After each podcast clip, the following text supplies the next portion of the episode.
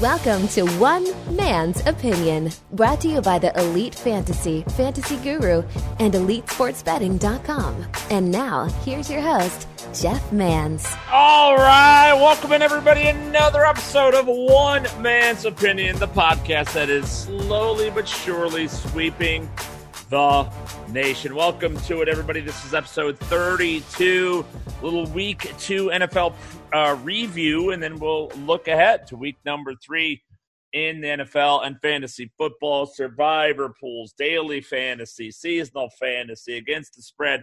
We got it all covered for you on this episode. I am Jeff Mans. You can find my work over there at fantasyguru.com. Projections, rankings, waiver pickups, trades, buy low, sell high, a 24 7 online chat room where you could ask me and our entire staff direct questions anytime you like. Just lowered all the prices down there uh, now that we're well past draft season. So get it for uh, well over 50% off for the rest of the year. That goes through the playoffs and everything else. We do our staff picks if you're in confidence pools and things like that. EliteFantasy.com is where you go for all the daily fantasy sports needs. Remember, over a million dollars won by our subscribers in week number one. We had a very profitable week number two. Did not have that, like I said last week, you don't win a million dollars plus every single week. Never happens. I would never set those expectations for anybody. So don't uh don't get those expectations for you but it's definitely possible. And last week was perfect because we profit cash game smash 100% across the board which is always great. We won some gpps too uh, a couple of five figure winners from our subscribers last week. So another profitable week. We'll keep that going into week number three again. Elitefantasy.com and if you go to elitefantasy.com slash mans m-a-n-s that's where you get the discounts for all three of our sites. It's a little promo code on the top, and just plug that in, and you're good to go on any of our sites. Gives you 20% off anything. It's the only promo code we offer. So uh, get there, check that out. And then, of course, elitesportsbetting.com, another four in one week for me. That's eight and two in the five team parlays overall. I am seven, or no, I am, I'm sorry, nine and three overall on elitesportsbetting.com. That includes prop bets. Uh, I don't do prop bets on the five teams, team or parlays that I do on the Sirius show. So uh, a couple prop bet wins in there as well. So that is factored in elitesportsbetting.com. Follow me on Twitter at Jeff underscore Mans, M A N S, the Jeff Mans on Facebook, Instagram, Snapchat, and TikTok. Let's dive into it. Recording this immediately after just recording the uh, Sirius XM radio show, Elite Sports, 4 to 6 p.m. Eastern every weekday, except Thursdays, 4 to 5 p.m. Eastern time on Sirius 210 XM 87.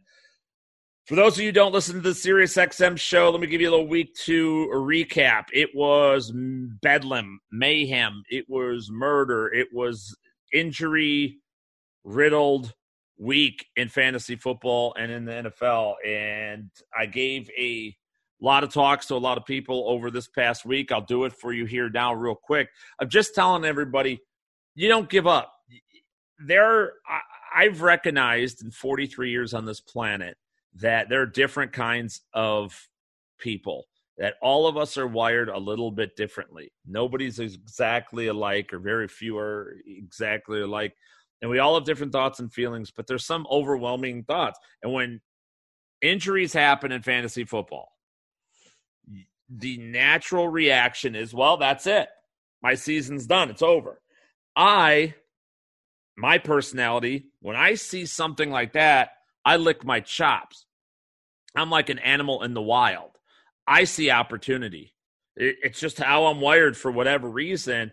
I think it's a good thing. It's been very beneficial to me over the years, I believe, because I don't I don't worry about it. If I lost my number one draft pick, somebody else. That's why I handcuff running backs. That's why I play. I know the situations I need to be invested in. I'm not guessing. Uh, if Saquon Barkley, who's out for the year with a torn ACL, goes down, I know I have to adjust my roster, and that's why I have a depth chart. Next guy goes in. My third running back becomes my second. Second becomes one And did I handcuff? Do I have Wayne Gallman? Do I have Dion Lewis? Uh, those are real questions. The Giants situation is a little different than, say, Carolina, where Christian McCaffrey, also on injured reserve, four to six weeks of the high ankle sprain there. If you have Mike Davis, you're in great shape. That's a wonderful situation to have, handy, to have handcuffed. And it's why I do the, the running back grid every single week over there at fantasyguru.com. As a matter of fact, I will uh, go through the whole running back grid and update line by line that for you guys here on today's show. I didn't do that on the Sirius XM show.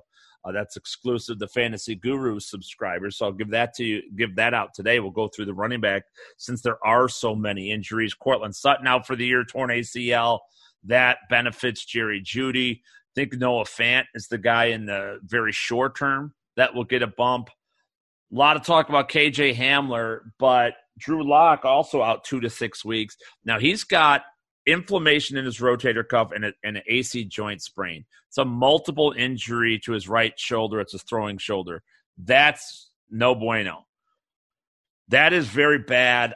I don't expect Drew Lock to be back before the six weeks. I actually wonder and I'm slightly concerned whether or not he is out for the duration of the season with that. And if he does come back, is he going to be able to sling it the way he did before?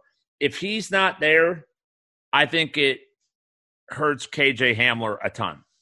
As you need the deep threat, you need the guy airing it out. Jeff Driskel's dink and dunk. He runs a little bit more. Uh, I, I, just don't see the connection with KJ Hamler here and there, maybe, but not the guy you want to invest in for fantasy purposes. So it's going to be the Jerry Jeudy Noah Fant show in Denver for the time being major injuries to the San Francisco 49ers. And as we get to our week three preview, I've got a lot of thoughts on what's going on in San Francisco. Let's go through the 49er injuries first and foremost. They lost Nick Bosa for the year with torn ACL. Solomon Thomas is out. He's on injured reserve uh, as well. We've lost, they've lost Jimmy Garoppolo with a high ankle sprain. He's not starting in week three. He should be good to go for week four. They thought he would play through it, but Kyle Shanahan doesn't trust the turf at MetLife Stadium. They played there against the Jets last week. They play there this week against the Giants. And thus, it's not a, they don't want to risk it, and they're not going to risk Jimmy Garoppolo. So Nick Mullens will get the start there. Remember, this offseason, the San Francisco 49ers lost to Forrest Buckner. They traded him away. They drafted Javon Kinlaw, who they thought would be the perfect complement. He didn't play a, a ton of snaps on week one, played a lot more in week two. Did you know fairly decent results? They're very excited about him, but he's a rookie that isn't there yet. He's not even close to DeForest Buckner. Now you lose Solomon Thomas and Nick Bosa. And by the way, Richard Sherman already banged up, but he's on injured reserve. Dee Ford is out last week. Dee Ford's out this week again. This defense of San Francisco is not good. It's no longer good. It's lost every part that was good. It's gone. The coverage with Emmanuel Moseley and Ahkello Witherspoon and K'Waun Williams is borderline garbage. They were reliant on getting that pass rush going and not having to cover long periods of time. The longer they have to cover, the longer it's been proven over the last three seasons that those guys are terrible. Raheem Mostert out for week number three don't think this is a long term injury for Raheem Mostert. All right. This is another situation where the 49ers are simply resting their main players. And with Tevin Coleman, knee injury, he's on injured reserve uh, for the time being with that knee injury out about four to six weeks for him, too. Now you wonder, all right, well, how long is Raheem Mostert going to be out? It's an MCL sprain, which is a partial tear, by the way, in the knee, but it's supposedly very low grade, which means he could play in a week or two. That means Jerick McKinnon's going to get that starting job for at least a week, maybe two weeks until Mostert comes back. And at the very least, Jerick McKinnon is going to be the number two and complementary player to Mostert when he does come back. Now, for week number three, I don't even think McKinnon's going to lead the team in carries. I think Jeffrey Wilson Jr. leads this team in carries. I think he has a pretty darn good game against the New York Giants overall as well. You know what I mean? So there you go. Um, that so the 49ers are just a catastrophe, an utter mess, right? So um, other injuries though, and we knew something was going wrong. We knew something wasn't right. We just got news uh, while I was on the Sirius XM show, and as I'm recording this now, that it does not look good for Davante Adams. He suffered a uh, a hamstring injury during the game last week again for the Green Bay Packers. Hasn't practiced all week long, and now they're saying it's increasingly concerned that they're not going to that he's not going to be available for the Green Bay Packers uh, this week, a Sunday night game, huge one against the New Orleans Saints. So if Davante Adams is out, bumps up guys like Allen Lazard and Marquez Valdes-Scantling on uh, on that one as well. Other injuries from week number two: uh, Will Fuller's hamstring appears to be okay, in good shape. Parris Campbell's lost for at least four to eight weeks of the PCL injury. He's on injured reserve for the Indianapolis Colts. So a minimum of three weeks, but he's out more four to eight. That leaves rookie Michael Pittman. And don't forget Zach Pascal. Players you should have targeted on waiver wires this past week. Those two guys will step up. I have Pittman valued ahead of Pascal for the rest of the season, but I have Pascal ahead of Pittman. Just so you're aware, this week against a very poor New York Jets secondary, Zach Pascal guy you got to start this week. Um, other injury news was I mentioned Saquon uh, on injured reserve. Didn't talk about the Giants. They signed Devonta Freeman. It's going to take Devonta Freeman several weeks to get back. Remember, as meant, a lot of people are blaming the injuries on the lack of preseason games for these players. But these players have all been in training camp for six weeks. Devonta Freeman has not. It's going to take Freeman a while to get back up to speed for this Giants team. That means in the short term, Dion Lewis and Wayne Gallman. I think Wayne Gallman is the most interesting running back from a fantasy football perspective on this Giants team. Now he's banged up. He was inactive last week. Uh, we've got positive updates looking pretty good for him to play this week against that 49er team. But you know, we'll have to see what happens speculation is still Dion Lewis will get the bulk of the snaps and touches, but Gallman's just a better player than Dion Lewis, and he's right up there with Devonta Freeman. So we'll see. It's going to take a while for Devonta Freeman. Don't think you you grabbed him and you're going to be good in week three or four. It's going to be week five, six, or seven, maybe even before the uh, Devonta Freeman is ready to go, and that's you know going to take quite a bit of time right there. Uh, other injury news coming out of week number two. We had Breshad Perriman with an ankle injury. He's still only limited in practice, not looking good for him. Then, how about the Tyrod Taylor situation in LA with the Chargers? Here's the story on Tyrod Taylor. He bruised the rib in practice on Friday. How does a quarterback get a bruised rib on a Friday practice? I have no fucking idea. But he did.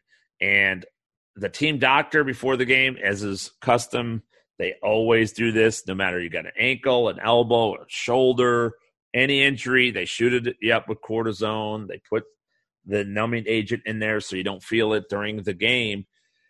They shot him up. They put a needle in his rib. And when they did that to make him feel better, they actually punctured his lung and he had to go to the hospital immediately and he's still got the punctured lung, and thus he's not playing this week. Justin Herbert, who looked good against Kansas City, he lost the game for him because of a real shitty turnover, and you know, Kansas City got the best of him by the end of that game. But um, you know, Herbert flashed some some things.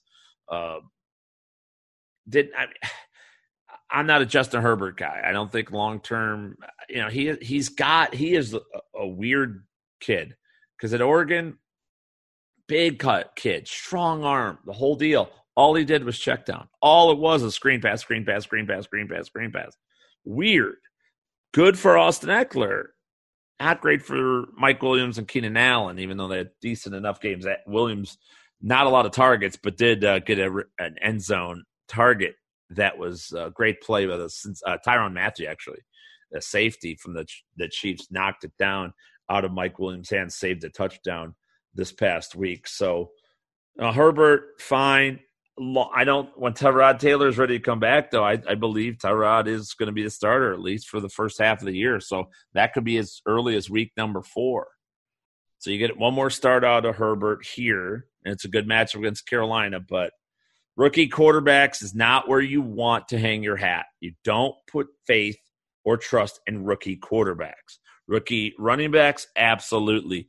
A rookie receiver, sure. Why not? If they got a good quarterback, good veteran quarterback, fine. I could dig that. Veteran tight end, no. Veteran quarterback, no. That's not where you want to invest in rookies. All right, I should say rookie quarter, rookie tight end, rookie quarterback. Both of those are no. Veterans, of course, are good at those positions. Uh, what else from the injury standpoint? This past week. I think we hit them all, or at least the main skill position ones as of uh, as of right now. But um, oh, Cam Akers, my guy, he got a rib injury. We actually did get an update on him. Um, I think on Thursday. He's got separated cartilage in his ribs. He fell on the football. It was one of the weirdest things ever, but it, it's also it's a freak injury but I worry that Cam Akers may be soft as butter because it didn't look like it was anything bad. It happens a hundred times a week to running backs. You always land on the football. It's tackle after all is said and done, right? Well, they said, okay, should be good. Likely will start on Sunday again. Remember, Cam Akers is the starting running back for the LA Rams. People are not understanding that concept. And I saw people cut him and all this other kind of stuff. But Sean McVay came out uh, on Thursday and said that Cam Akers' recovery isn't going as well, and uh, it leans to the fact that Akers may not be able to go here in week number three against the Buffalo Bills. That's the case. It's going to be Darrell Henderson. Henderson carried the ball 14 times, 120 yards against Philadelphia this past week. Ball, you know, he's a fast electric type runner too he was the main competition for Cam Akers. It was never Malcolm Brown, who, by the way, Malcolm Brown, he absolutely obliterated his pinky finger, obliterated to the point he had to have emergency surgery Monday morning to fix it. So I would call Malcolm Brown a longer shot to play than Cam Akers, even. But at this point, I think both are maybe unlikely. And I, you don't trust Malcolm Brown. The Rams can't trust Malcolm Brown. That's a fumbling liability. It's a pass blocking uh, liability, and it's a pass catching liability. There's no way you can trust Malcolm Brown this week. So that leaves Darrell Henderson. Not a great matchup against Buffalo, but to carry the load. We know what happens in LA. Rams running backs score touchdowns. We know this. It's why we were invested in Akers in the fifth round. That's why we didn't mind Todd Gurley last year despite uh, 3.8 yards per carry because he's gotten end zone 12 freaking times. Those are good things, and it'll be good for Darrell Henderson no matter who the Rams play this week and beyond. And it'll be good for Cam Akers when he takes that job back there as well. So that was the injury report, the waiver wire this past week. To me, the most valuable pieces were Mike Davis, Jerick McKinnon, Darrell Henderson, kind of in that order. Michael Pittman, if you're in the need for a wide receiver. Um, you know, predominantly those players were the ones to be targeting. Hopefully, you got one or more of them as well. I think Mike Davis is, you know, the the prize here. He caught eight passes in garbage time work against Carolina, and it's my favorite thing. Everybody out there, everybody listening, you're all are going to understand now how fluky Christian McCaffrey's production has been over the last two years. Because all he did is catch passes, and they're not good, folks. You don't. You're not a great running back, and your team sucks all the time. All right, that doesn't happen. You, if a great running back is, you make your team better. He can't. Christian McCaffrey hasn't made his team better at all. He just catches a bunch of shitty passes that mean nothing. Just like Mike Davis did last week. Mike Davis had like what 14 points in fucking four minutes of football, man. It's Danny Woodhead type bullshit. And this is why PPR in fantasy football is stupid. It's just pure stupid. It for receivers? It's fine. For running backs, it's fucking dumb because all you do is catch little tiny passes for no yardage whatsoever. It means nothing to the game. Doesn't very rarely do they pop for big gains or positive plays, but it doesn't matter. You still get a point, a point over a point for each shitty catch. It's dumb to be half point PPR at the absolute tops for running backs. But here we go. So as a result, by that theory, now Mike Davis is going to be an impossibly valuable commodity in full point PPR leagues because Carolina's off defense is terrible. They're going to be trailing all the time, and he's going to get dump off after dump off after dump off after dump off. Is he going to be good? No. Is he going, is he as good a runner as McCaffrey before or after the catch? Fuck no. But who cares, right? Getting eight points for eight receptions, six points. He'll get six, six, five, six catches a game. No problemo. No problemo. Or run into some touchdowns. What do you know? Yardage. He's going to be a, a running back too. Guy off the freaking street is going to be a running back too. Problem with uh, those PPR leagues, but there you go. As I said with McKinnon, he's got his own in, injury issues, and Mostert's only out a couple weeks at the most. And I think this week you're going to start McKinnon, and he's going to bite you in the ass because Jeffrey Wilson Jr. is going to get the majority of touches. That's the way I think it goes down. So I think McKinnon, as important it is to get him for the rest of the year, the year because he'll play that Tevin Coleman role until Coleman, if and when Coleman comes back. Uh, he'll have some value there, and I think that's a much better spot than him, car- Jerick McKinnon, carrying the full load. So, uh, so there you go. And then the rest, I mean, uh, other players, Dalton Schultz at the tight end spot, not really that interested in Dalton Schultz. Um, didn't like Blake Jarwin going into the season. Not really that interested in Dalton Schultz. I'd, pro- I'd rather have Jordan Reed and or Mo Alie-Cox for one to two weeks. Although both George Kittle is practicing and Jack Doyle both are back at practice. Kittle's not going to play because they're terrified of the MetLife turf.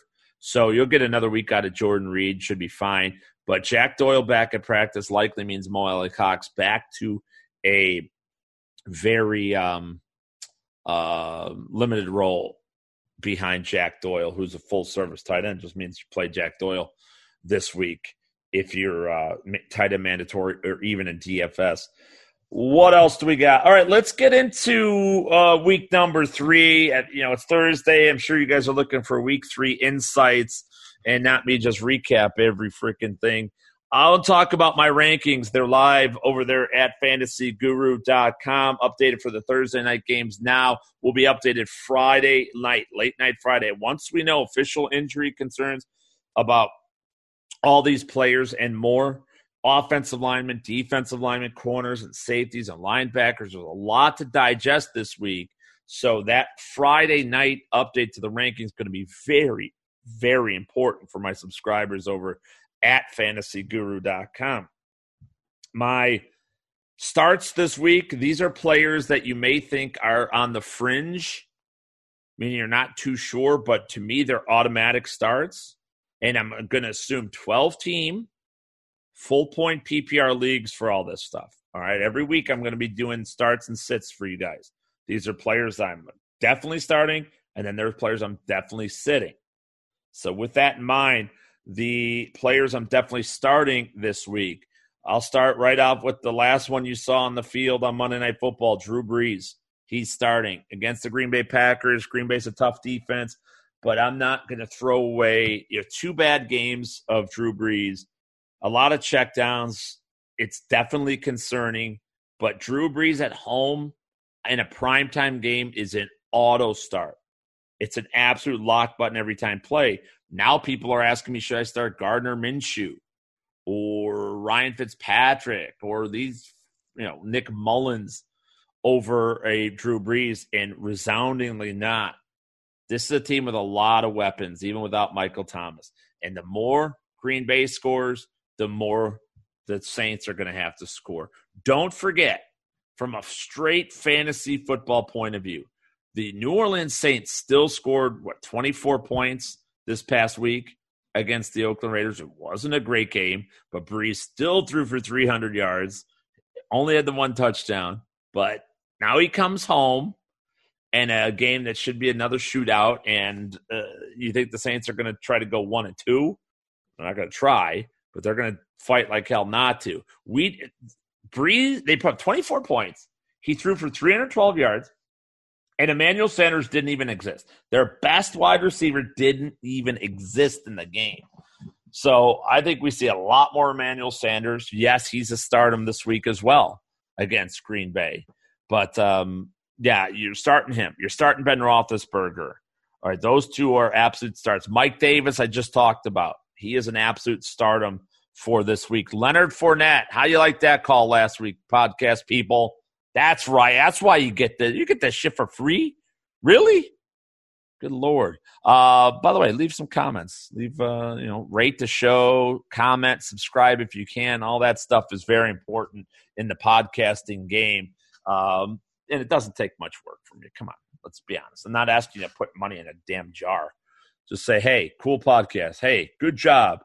Or hey, bad job, whatever it is, whatever it is you honestly feel. I'm not going to ask you to say something that you don't believe. Um, but yeah, Mike Davis, like him, a great uh, deal. Like Leonard Fournette against the Denver Broncos here as well. Broncos are going to have trouble scoring the offense. We talked about with no Drew Lock, no Courtland Sutton. That's in trouble. But how about the defense in Denver as well? I mean, this is a defense that's in just as much trouble as the offense. It's a shame because the Broncos came into the year in real good spirits, and then losing Von Miller right, right at the start was a, just atrocious blow. They lost Chris Harris to free agency this offseason. And um, then they they also lost Derek Wolfe, one of their best defensive linemen this offseason and lost Mark Barron, one of their best linebackers uh, this uh, during this not offseason. He gets on IR, and AJ Bouye, their best cornerback, now goes down. So Bryce Callahan, who is a very undersized corner who had one good year ever, and that's back with Vic Fangio in Chicago two years ago, didn't even play last year in Denver, was hurt all year. He is a slot cornerback, and he was a good one. Now he's got to play outside against tall, big wide receivers like Mike Evans, Chris Godwin, good fucking luck. He's in trouble. He's in real trouble. And then you got a third round pick, Michael Ojemudia, Uj Mudia, I believe is how you pronounce it, from Iowa, that is very, very raw. And he's now forced into a starting job here. This defensive secondary with no pass rush for the Broncos is in a great deal of trouble against Tampa Bay. And why does that matter for Leonard Fournette? Because that opens up running lanes. They have to keep people back. They can't stack the line of scrimmage to stop Fournette. And we saw what happened last week when that same element happened. Fournette just broke through the line, took it to the house, two touchdowns. It's a huge call from us last week. Leonard Fournette's the new starter in Tampa Bay. He is an absolute running back two this week, and he's going he's going to challenge running back one status very very soon. You know, could could be going in the next week. As a matter of fact, we may have him as a running back one. AJ Green have to start him against Philadelphia. You're going to get a lot of exposure to Avonte Maddox, who's a tiny cornerback as well. He has like a seven inch height differential. AJ Green over Maddox. Maddox isn't great in coverage anyway. So this is just an absolute mismatch. And it's really, if AJ Green gets another 13 targets, he's going to be the top point scorer in fantasy football this week. So he starts for you. Mike Williams is a start, top 36 guy against Carolina. He's going to see a lot of Donte Jackson in coverage and very very little safety impact there as well. There's nobody in that Carolina backfield, defensive backfield, that can keep up with Mike Williams. Physically, his pure size, hands, reach, leaping ability, it's not, it's bad for that cornerback, those corners.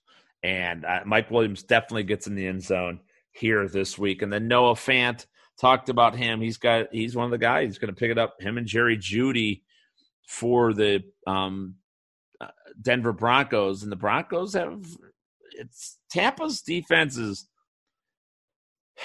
it's real good pass rush, great at stopping the run, not great at coverage, but they they've been able to isolate. Carlton Davis has played pretty damn well through two games so far. He's a guy we used to pick on. So I, I'd look for Jeff Driskel to really pepper the center of the field and Noah Fant. So those players are all sure thing stardom in week number three.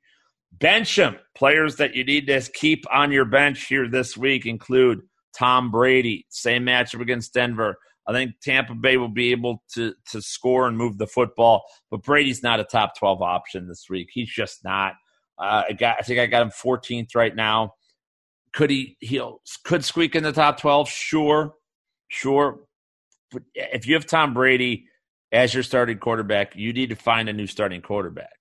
You need to find somebody else that's going to be more consistent of a performer for you because this is obviously not a great fit. Him and Bruce Arians.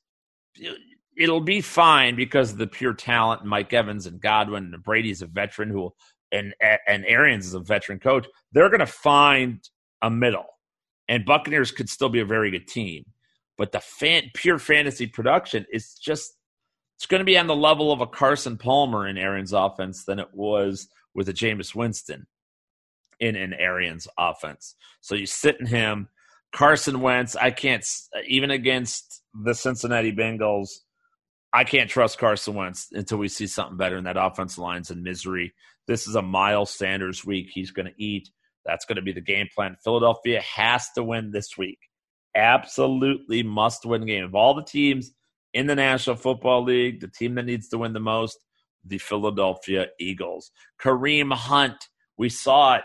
He had one touch to 20 for Nick Chubb going into the uh, second half of the fourth quarter on uh, th- last Thursday against Cincinnati Bengals. Then he he got that miracle. That one touch was just so ha- or actually had two touches, one rush attempt, and then he had one catch.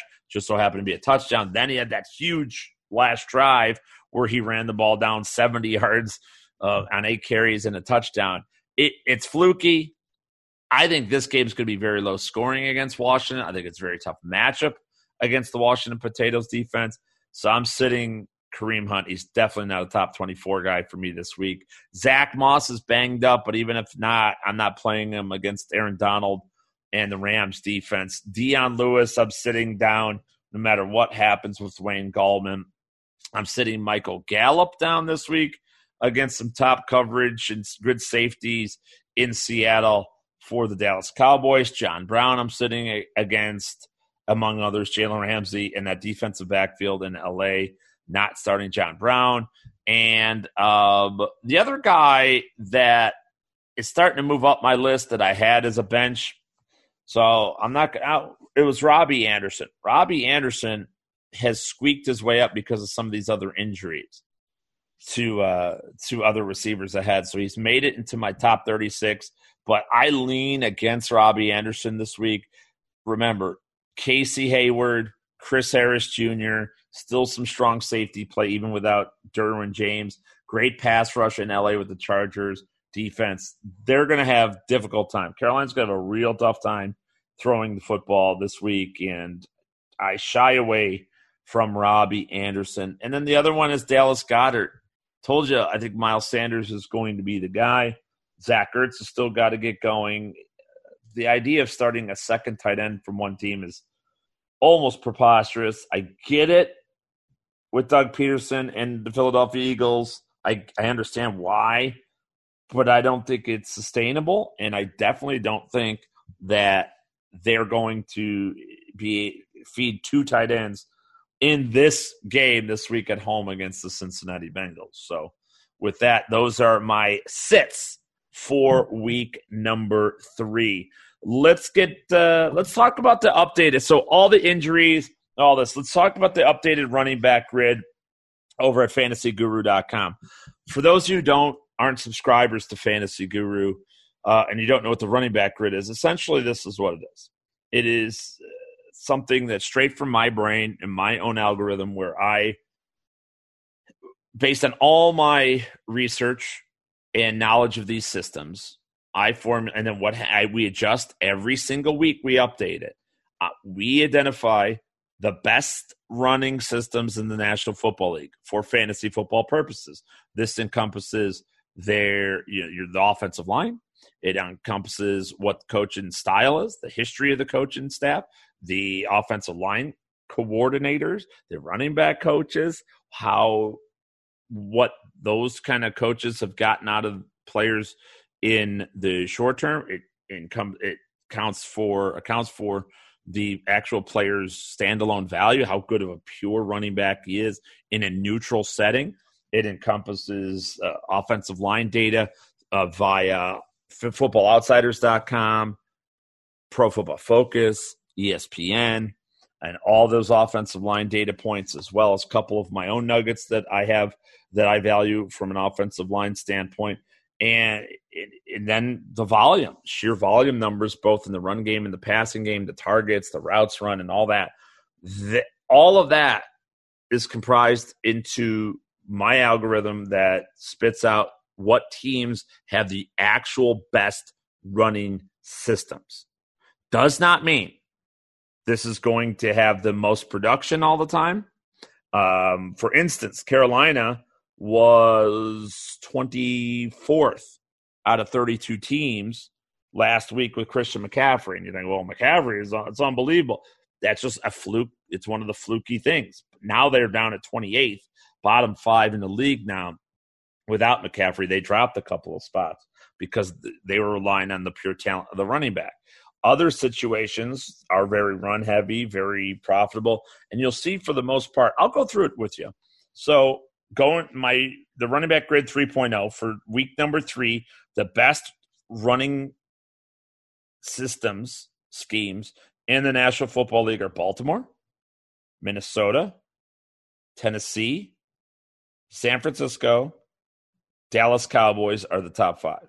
Seattle, Kansas City, Cleveland, Indianapolis, and Pittsburgh round out the top 10. New Orleans, LA Rams, Denver Broncos, LA Chargers, Oakland Raiders round out the top 15. Packers, Bills, Giants, Falcons, Cardinals round out the top 20. 21 is the Philadelphia Eagles, 22 the Texans, 23 the Bengals, 24 the Lions, 25 Tampa Bay Buccaneers, actually up a couple spots here going into this week uh, now that they've solved who the starting running back is finally going to be. And I think they're going to be more run heavy going forward because of uh, Tom Brady's regression. Washington Potatoes at 26, Patriots 27th, Carolina 28th, Chicago Bears 29th, the Jacksonville Jaguars 30th, the Jets 31st, Miami Dolphins 32nd. Again, we update this as the data comes in. But I've honed this running back grid over the last 15 years to the point that we're not going to see vast swings even early on in the season. I pretty much we pretty much had this dead to rights to start the year. Couple of blips, couple teams will focus more, change their their identity, I want to say, or you know, change what they do predominantly. They'll run heavy more, maybe matchups See, a lot of this gets matchup based, and we don't want to become matchup based with the running back grid. We want to be just what is the best situation. And the reason for all this, okay, the reason how it helps you, the fantasy player, is these are like Ravens, Vikings, Titans, 49ers, Cowboys. That's where you want to be invested. That's your ideal investment. You want to be invested in those running games. You see, Dolphins, Jets, Jaguars, Bears, you don't want to be invested in those running games. All right, so this will just help you. And then from there on this running back grid, we have the starting running back for all 32 teams. That means usually the early down guy, we'll call him by today's standards. Then we have the handcuff because I believe in handcuffing. And the reason I believe in handcuffing is because I'm investing in the best running games there are. I'm investing in the those systems, the 49ers, the the Cowboys, the Seahawks, the uh, Browns. I mean, look at me. The Browns and Rams were the two teams that I invested in very, very heavily in just about every single league, and they're two of the top three teams in rushing right now in the NFL. And the, I had a ton of Raheem Mostert in leagues as well. Uh, I did have a lot of Coleman, but what are you going to do? Now I have some Mostert, or I'm sorry, some McKinnon. I actually have Jeffrey Wilson a couple leagues, so i am willing to go all the way in on the best running games in the National Football League or for fantasy football purposes. And so we have the handcuffs, and then we have the third down backs as well, guys who are the pass catchers. And sometimes it's the same guy as the starter. Sometimes the handcuff is also the third down back. Sometimes it's a complete third party on different teams. So it just shows you the hierarchy of these running games. All right. And, and then I color code it every single week. We update it with players that are obviously like locked in, you know, their role, you know, uh, uh, you know Zeke Elliott, you know, Green, obviously. We know he's the starter. He's not going anywhere, all that.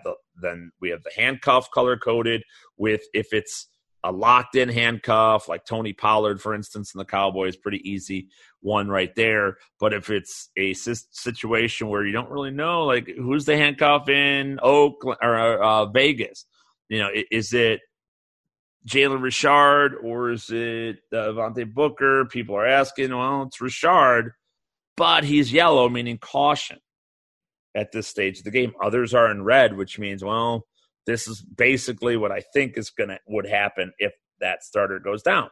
And again, this is updated based on playing time, everything based on a whole host of uh, uh, attributes, um, both for the starter and the handcuff, and then the third down backs the same.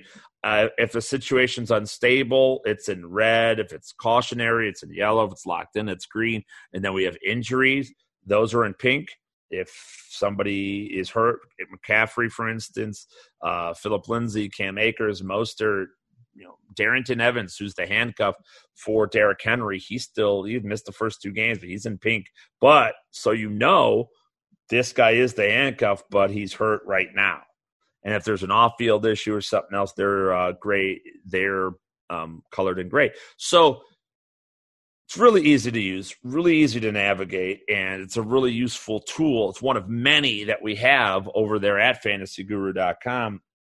Maybe next week on the show, I will get into Tyler Beaker's slot receiver grid, which I think is a very valuable commodity as well, trying to isolate which players are playing the slot, who is playing there most often, who is the who's producing the most out of the slot when they're out running routes out of that slot, and then who's the best matchups going forward as well. He updates that every single week over there at fantasyguru.com as well.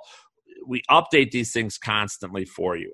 And you know, you it really helps you in determining who to start, who to sit, who should even be on your freaking roster, who should you trade for, who should you trade away, you know, what business do you want to be in?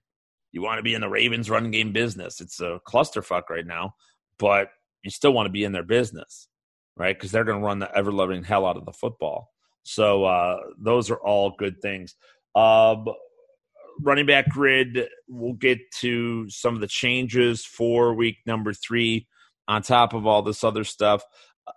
McKinnon's the starter with Jeffrey Wilson, the handcuff, I guess, for the immediate see right now in San, Francisco. Realistically, it's Mostert with McKinnon being the handcuff. That's the way it's it is right now. Coleman's out of the picture for us. Darrel Williams is banged up. The handcuff to Clyde Edwards Helaire. Darwin Thompson.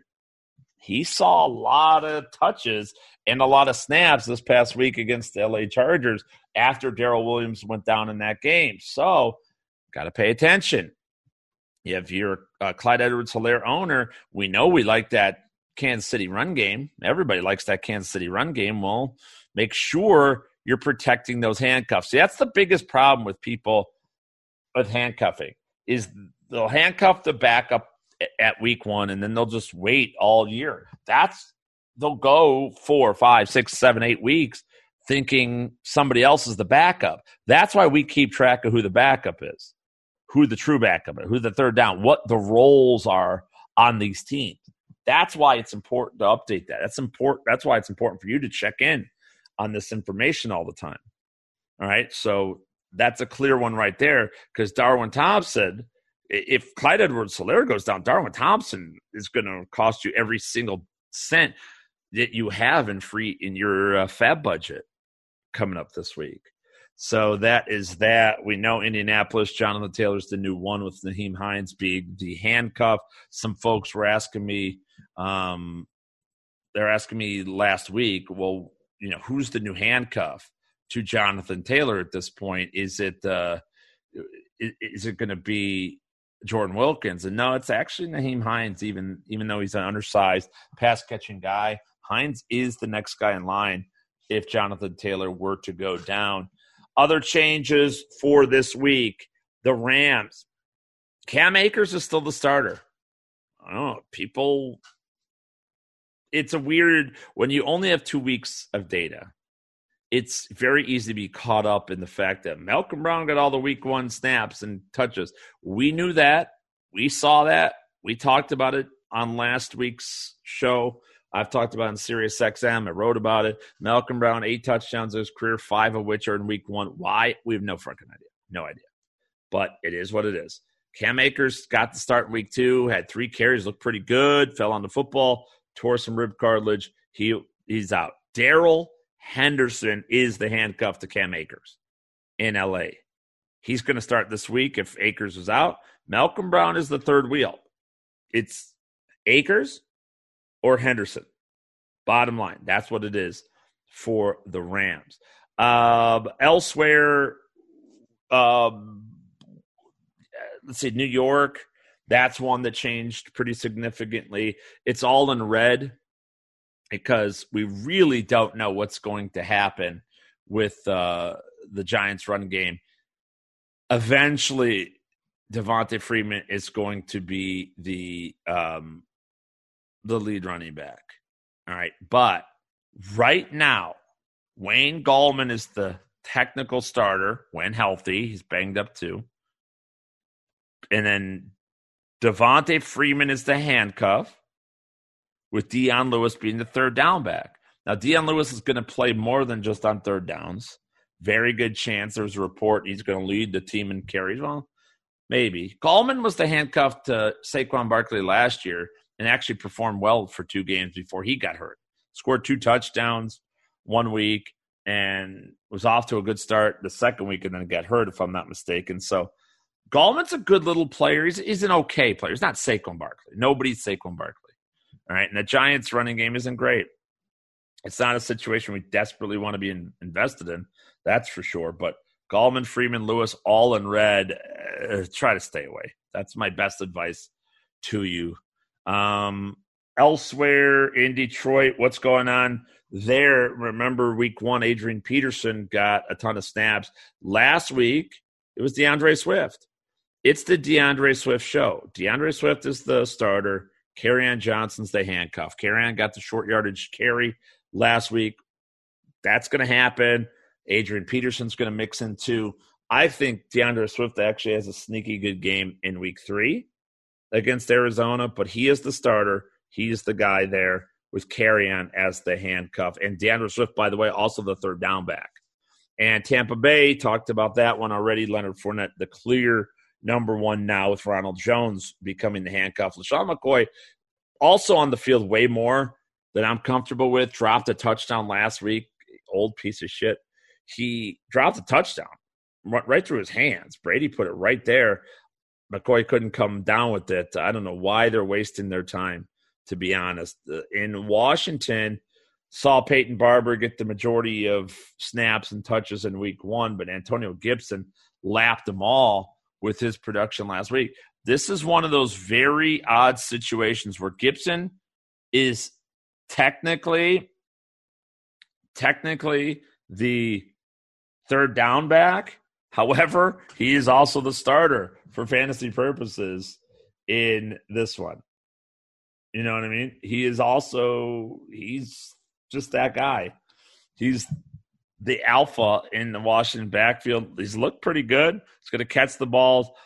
McKissic, Bar- Barber's the handcuff of McKissic, the third down back. Another one to stay away from, but is what it is there. Um, Carolina, talked about it. McCaffrey's obviously the starter when healthy, but Mike Davis is now the starter. He's also the third down back. Trenton Cannon, blah, is the backup running back in Carolina. Should anything happen to Mike Davis, let's just hope nothing happens to Mike Davis because uh, they'll have to go and sign Rod, Reggie Bonnafon back again. Who, by the way, I saw somebody say, "Oh, what about Reggie Bonnafon?" Bonnafon's been off; he never made the team. This is why I, other people were saying Bonnafon, Reggie Bonnafon was the handcuff to McCaffrey. He is, he never was on the team. That's why you have to pay attention to this stuff. Uh, Miami, that's coming. That game's coming up tonight. By the way, uh, I would hit the ball out of the park last week with my Thursday prediction. This week, I'm telling everybody stay the hell away from this Miami Jacksonville game. In my opinion, the only thing that will be of any service to you is James Robinson.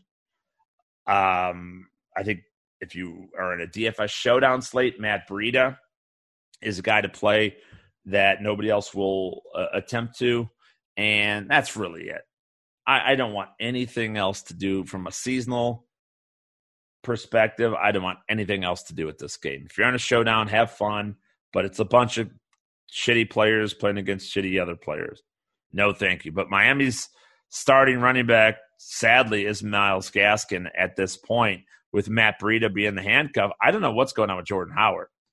I, I don't I know they're playing from behind, and Howard will get more of a run there, but uh, he's just completely gone. So I got nothing for you. That's just Miami. Stay away from Jordan Howard. Stay away from the Miami Dolphins. I don't like Myles Gaskin either. I wouldn't even roster him. Honestly, starting running back, I wouldn't even fucking roster that guy. He is that bad. All right, so that's the updated running back grid for this week. Uh, let's get into some thoughts. So I talked about tonight's game, Thursday night game. Uh, I'll give you guys the bet. I only have one bet. It's going to go under, but did you guys see it? It's 49 points. Can you fucking believe? Can you fucking believe? They're gonna they're putting a 49 total on Miami Jacksonville. I know they're shitty teams. I know their defenses are terrible. I, I know. I mean, I 100% know. I get it. But shitty defenses, they're shitty offenses, they're, they're shitty teams. I don't think they can get it right to score 50. I, I just don't see it. That's an easy under for me for Miami Jacksonville. So there you go. It's a freebie, everybody. Should only get that at elitesportsbetting.com, but I'll give it to my podcast people here this week. Uh, but what else we got? Man, I'm running out of time. I guess uh, talked a lot. Uh, let's. I want to give some DFS thoughts. Daily fantasy again. That's elitefantasy.com. Um, been red hot, just absolutely smoking to start out the entire the the entire uh, season. Um, here's what I'll do.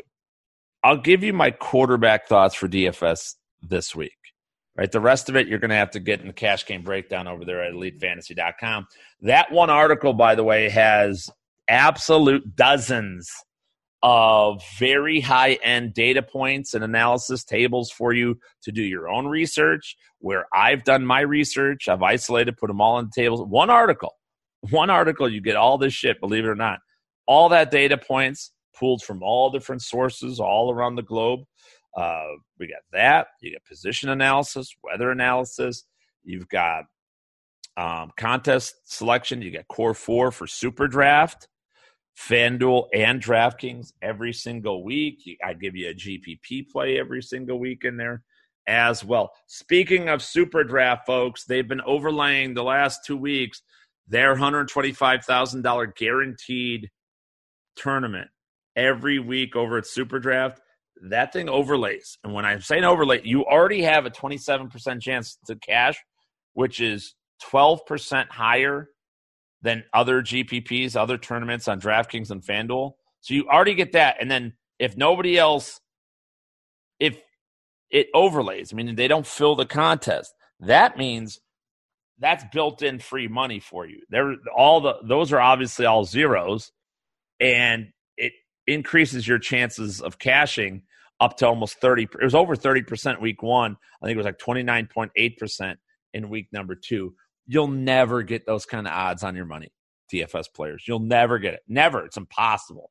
It doesn't exist in the world other than superdraft.io we do have a uh, affiliate thing with them. If you use the promo code elite you get 50% deposit bonus so they'll give you free money to play with. You get free contests and all this other good stuff if you sign up using Elite as your promo code. Also, uh, all of our 50 50s are posted. You see Elite 50 50, $5, $10, $25 contests, and all that stuff. I am in every single one of those contests against you, so you guys can see exactly what I play every single week, compete against me.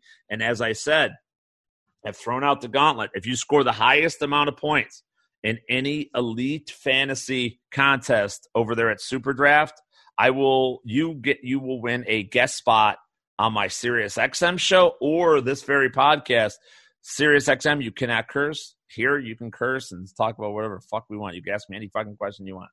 So it's up to you which show you'd like to go on, but you'll be my guest if you score the highest point total on top of obviously all the money you win. So um, that and also in their GPP, their $125,000 guaranteed. If you score the most points in that one too, um, whoever scores the most points will win that segment with me. And you guys, you could turn the tables, ask me any questions you want. So uh, that's a nice little thing right there. My quarterback breakdown is this Russell Wilson, Aaron Rodgers, or not Aaron Rodgers, that's uh, Russell Wilson, Dak Prescott. Very, very much. That's the highest total very much want to be invested. I'm not as interested in Dak this week as I was last week. We rode Dak, three touchdowns, uh, wonderful. Russell Wilson, I am interested in, but he's crazy expensive, and on Super Draft, he's only a one x multiplier. I, that's that's just not enough for me. Um, Dak is 1.15 multiplier. It's not enough for me in that, especially with at his price point. The I also don't like the matchup against Seattle's defense as much as I did against Atlanta's defense. Remember, they played like shit the first half of that game. I like Kyler Murray. Kyler Murray will likely be my DFS quarterback in every contest. We've talked about how bad Detroit's secondary is. I think the Lions will be able to score enough to keep Kyler and company going. Kyler already has two rushing touchdowns this year. I told you at the beginning of the season, He's going to have to run in the red zone to become effective. He's doing exactly that. It's perfect. DeAndre Hopkins is going to eat against this porous Lions secondary. He's only 1.15x multiplier on Super Draft, which, by the way, so my new theory on Super Draft is this you need about 24 points, roughly about 24 points to win on that site, right? So if you need about 24 points per player to win. What I'm looking for is, to me, the easiest way to use that, the multiplier format, is to look for somebody that is absolutely, positively no brainer, a lock to score 16 regular fantasy points. Then you find that best player at a 1.5x multiplier or higher, obviously.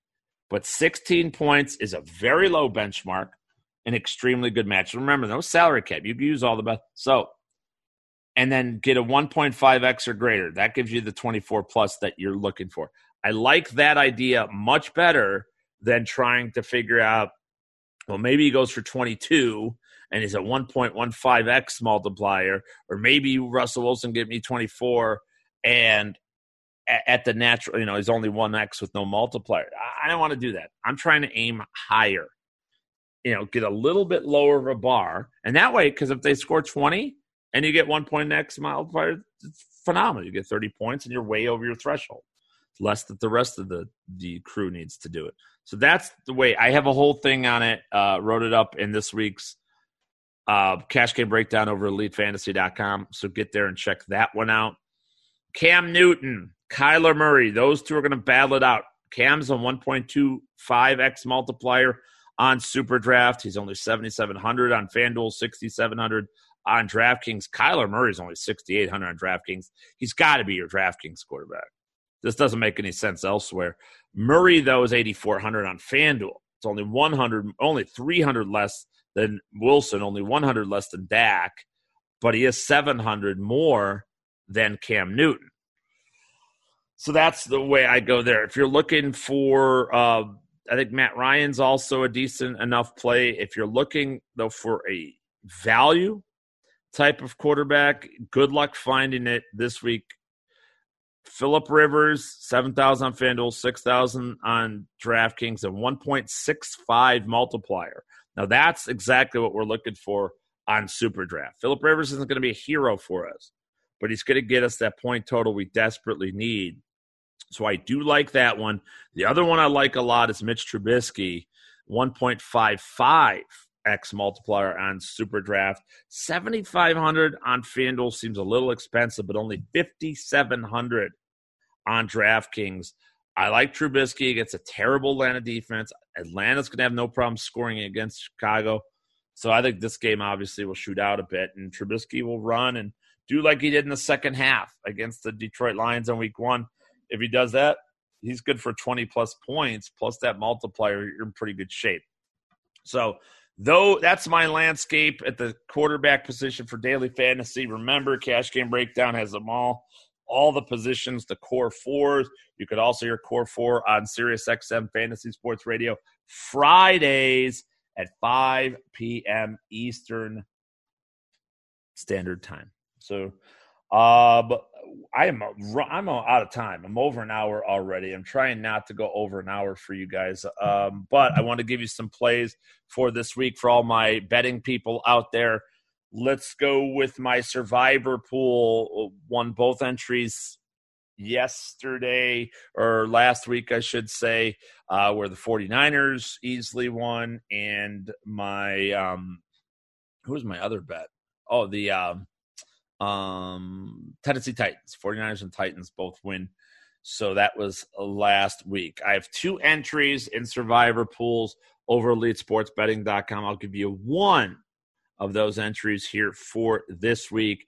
And yes, I'm going to go with a very chalky one. It's the Indianapolis Colts. I love the Indianapolis Colts defense.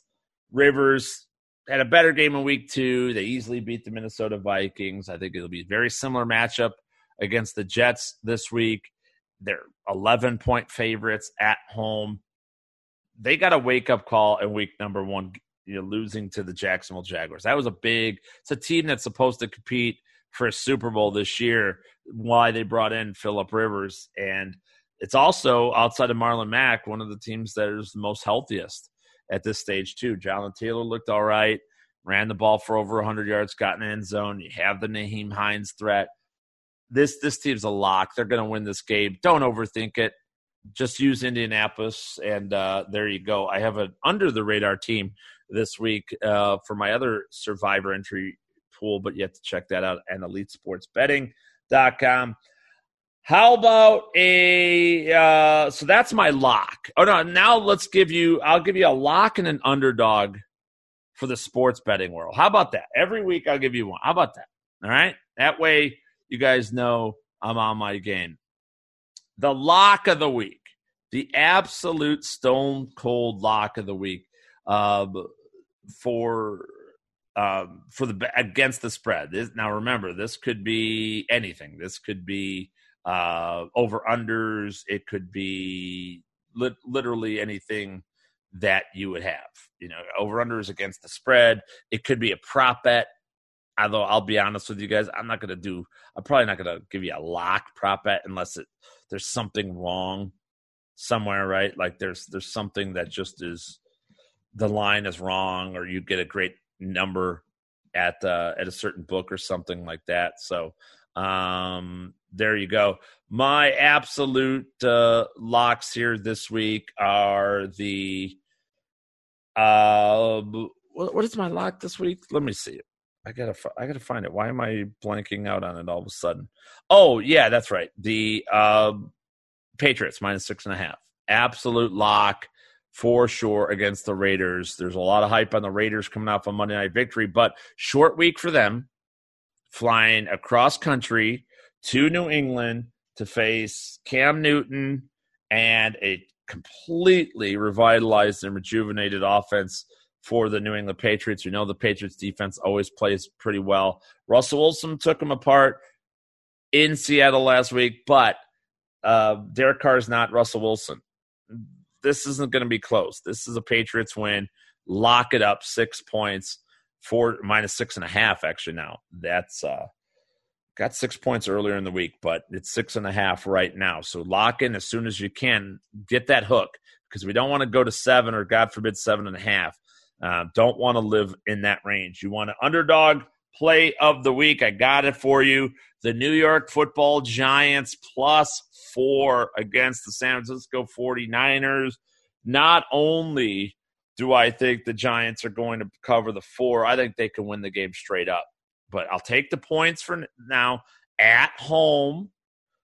This defense is in disarray for San Francisco. They're resting their quarterback. They're resting their running back. They have an injury prone running back, third string running back starting for them. They still don't have any wide receiver help. The only thing the 49ers have is a great offensive line.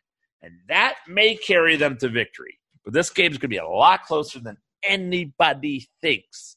And if I'm getting four with a home team that I think is in a good situation. I also think people discredit because they lose Saquon Barkley, but I think Daniel Jones could be thrown all over San Francisco.